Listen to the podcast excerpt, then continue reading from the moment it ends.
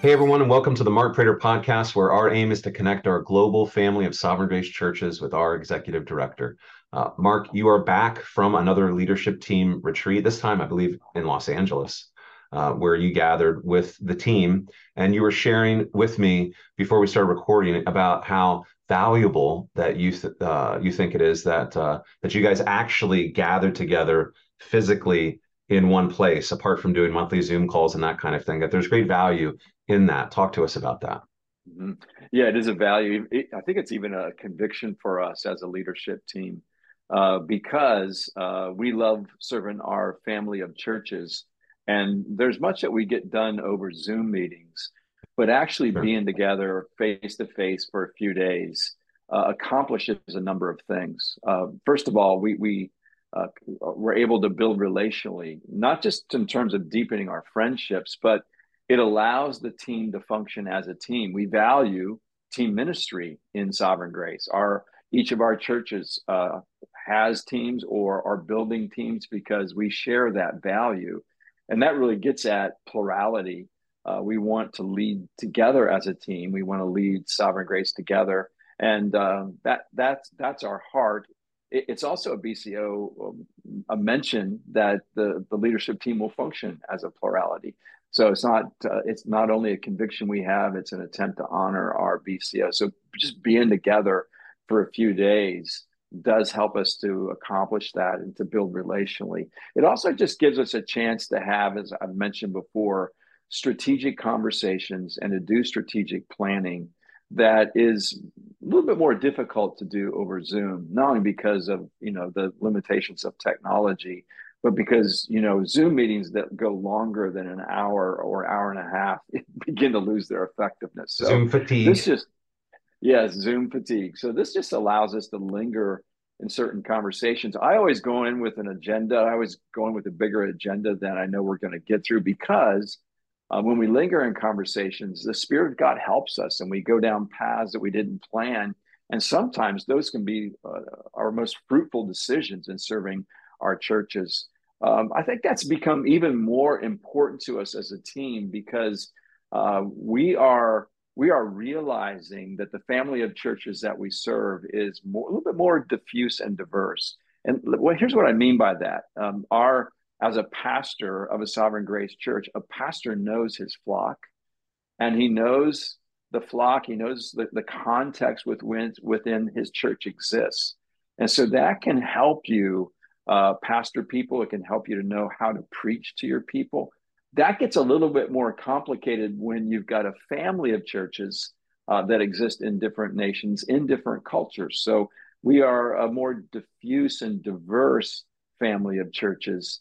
And knowing who we are uh, has a little bit more complexity than just just knowing a, a local congregation. So we want to make sure we know who Sovereign Grace is and we want it to be able to, to lead us in a certain direction based on that. So those are just some of the reasons that we think it's important to gather physically together uh, three times a year. This one was in Los Angeles, by the way, because Dave Taylor did join us from Sydney, and that's just one leg of a flight for him rather than flying deeper into the states. So it does help serve him.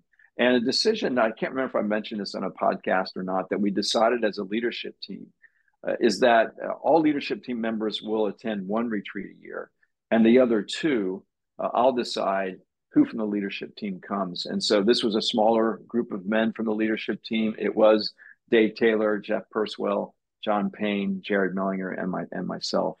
Um, even though the other guys will will I'll, I'll bring them up to speed and we'll send out notes and decisions that they, they can read and then I'll follow up with them verbally. So um, we're just so grateful. I'm so grateful for this team and that I get to serve with them. Being with them again this week made me even more grateful to God for them. Wonderful. Yeah, it reminds me of uh, the Apostle Paul. Of course, didn't have Zoom. Uh, he sent letters, but how he would he communicate in his letters to those whom he sought to serve, those he loved, that he wished he could be there in person. Uh, mm-hmm. So mm. that's wonderful that you guys were able to do that. So, what was it like? What did you go over? What's an update coming out of the leadership team retreat about what you guys talked about? Yeah, we talked about a lot. We I felt like we got a lot done. So I'm just going to pull out some some highlights. This is a partial list of just things that we we talked about. We we talked about how leading sovereign grace uh, has become a, uh, has uh, has really is becoming more of a wonderful complexity, and it's kind of what I mentioned before. It, we are diffuse and we're diverse.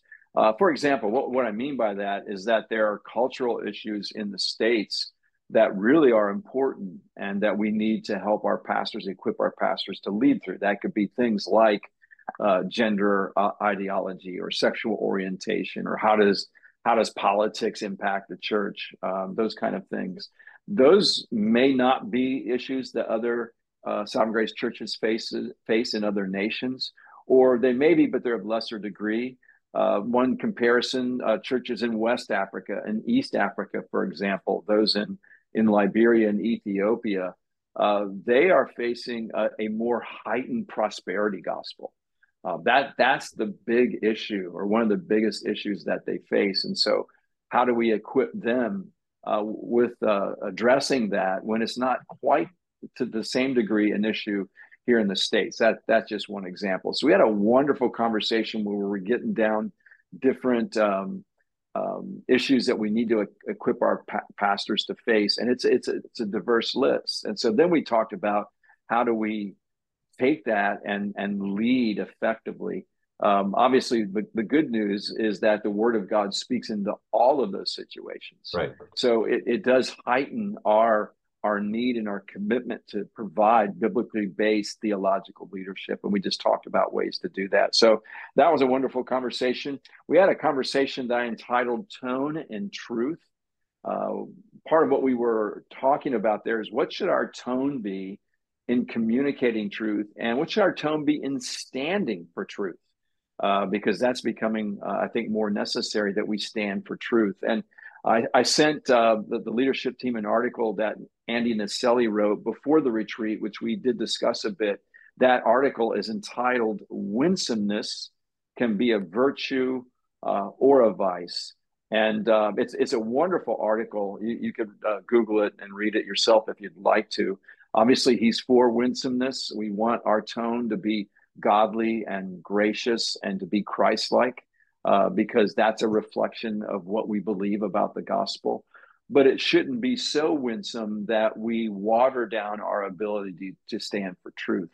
Because in this in this cultural moment, I think even in this evangelical moment, we've got to be very clear um, and and at times strong in defending the truth. And so I illustrated that by uh, just pulling from uh, an introduction that Kevin DeYoung recently wrote for that 100th anniversary edition of Machen's Christianity and Liberalism. And if you haven't read Christianity and Liberalism by by J. Gresham Machen, please do. Uh, it, I would get the the 100th anniversary copy that just came out a few months ago. If you've already read that book and don't have the 100, 100th anniversary copy, I think it's worth the price just for Kevin DeYoung's introduction uh, in Machen's yeah. book because he really just pulls out why uh, standing for truth is so important and what Machen did. It, if you don't know the history, uh, that Machen's book didn't start as a book. It began as an address that he gave to a presbytery in the Philadelphia area. Uh, and what he was addressing in that uh, in that speech was that there was a a move at that time to unite 18 different denominations as as sort of one un- unified denomination. And Machen was against it because their creed was uh, theologically ambiguous and uh, really didn't represent Presbyterianism in, in, in, spe- in specifically. So he gave an address uh, against what was known as the Philadelphia Plan. B.B. Warfield, a com- contemporary, joined him in that opposition. Uh, his denomination at the time, the PCUSA, Machen's denomination, was embracing this plan. And so he was speaking against it, making a strong stand against it. And it was so well received that he was encouraged. He gave the address in 1921. And he was that was so well received that he was encouraged to turn that into a book, which was published in 1923. So this is the 100th anniversary. And DeYoung pulls out, uh, sort of reviews the book and then pulls out seven lessons that are important for us. And you should read those seven lessons. I, I walk the leadership team through them. One of those being, you know, it's it's important that we um, make sure we we clearly communicate what truth is, but it's also important that we clearly communicate what is false and what is false doctrine. And we have to do both of those things. So there is a place right, right now for us um, to stand for truth and to be clear on what's true and what's false. And uh, where possible, do that in a winsome way, um, but don't allow tone, don't allow winsomeness to t- trump truth. We've got to be we've got to be clear and standing for for truth. So we had a great conversation uh, around that, which was really, really helpful. A part of the reason we were having that conversation is uh, another topic that we discussed is something I think maybe a lot of pastors are, or at least watching and asking the question, what is really happening in evangelicalism right now? So, what is the current uh, evangel- What is this current evangelical moment or current cultural moment, if you can marry those two things together? So, is it one of as you watch uh, evangelicalism splinter a bit? Is it one of just sad self righteous separation? Or is it one where there's theological erosion? And uh, if that's the case, uh, which we believe it is a bit as a leadership team, uh, we have to guard our churches against theological erosion. And of course, we don't know what, what God is doing right now in this evangelical moment. We don't know where the dust is going to settle and what evangelicalism will look like. Uh, but we what we do see is uh, a, a, drift theologically, certainly some theological erosion, which heightens the need for us as a leadership team, and I think for us as pastors in any sovereign grace church to provide again biblically sound, theologically informed leadership. Right. Uh, so we had a great conversation about that. We we've asked Jeff to sort of capture our thoughts thoughts and write it and we may even uh, find a way to get that into our pastor's hands. We we talked about that. Um, Jared uh, Mellinger gave a wonderful publishing update uh, for the journals that we have planned uh, to be published in the next year or two, and then a number of other publishing projects we're working on that will be self-published.